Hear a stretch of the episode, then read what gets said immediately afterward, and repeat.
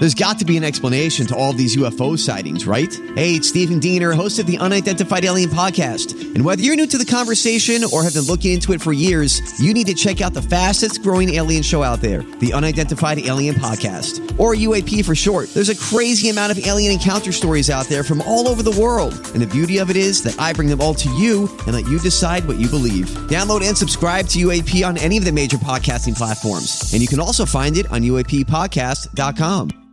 Hi, everybody. This is Adriana Trigiani. I'm the host of You Are What You Read. I have the privilege of interviewing luminaries of our times about the books that shaped them from childhood until now. We get everybody from Sarah Jessica Parker to Kristin Hannah, Mitch Albom, Susie Essman, Craig Ferguson, Rainn Wilson, Amor Towles, you name it, they come, they share. New episodes of You Are What You Read drop every Tuesday on Apple, Spotify, or any major streaming platform wherever you listen to your podcasts. All right, everybody, on the alert. Here goes. This is a My Talk Dirt Alert update. A quick look at what's happening in entertainment. So much dirt. On My Talk. My Talk. Well, this is gonna be juicy. Harry Connick Jr. and Lauren Daigle will, will return to American Idol to perform. Harry will sing a medley of songs from his new album Alone with My Faith, and Lauren will perform her hit Look Up Child. Harry talked about coming back to the show and said, "I had such a good time when I was a judge, and before that, a mentor. So any chance I get to see those folks again, I um, welcome. I have a lot of friends there. Uh, they're going to appear on the April 19th episode.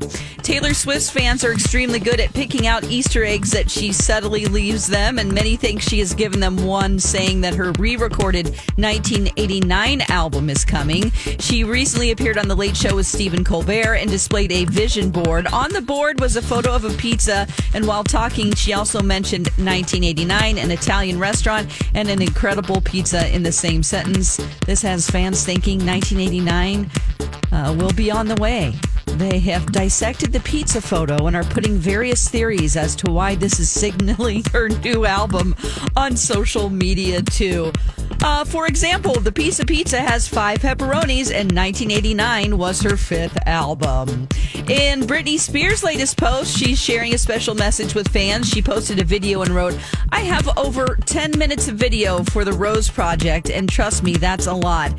Happy to share, especially with a world that is empathetic and concerned with my life. What I can say is that I'm flattered. She then added, Here's to another beautiful summer of popsicles and sunbathing. That's the latest dirt. You can find more stories like this at mytalk1071.com or by downloading our app.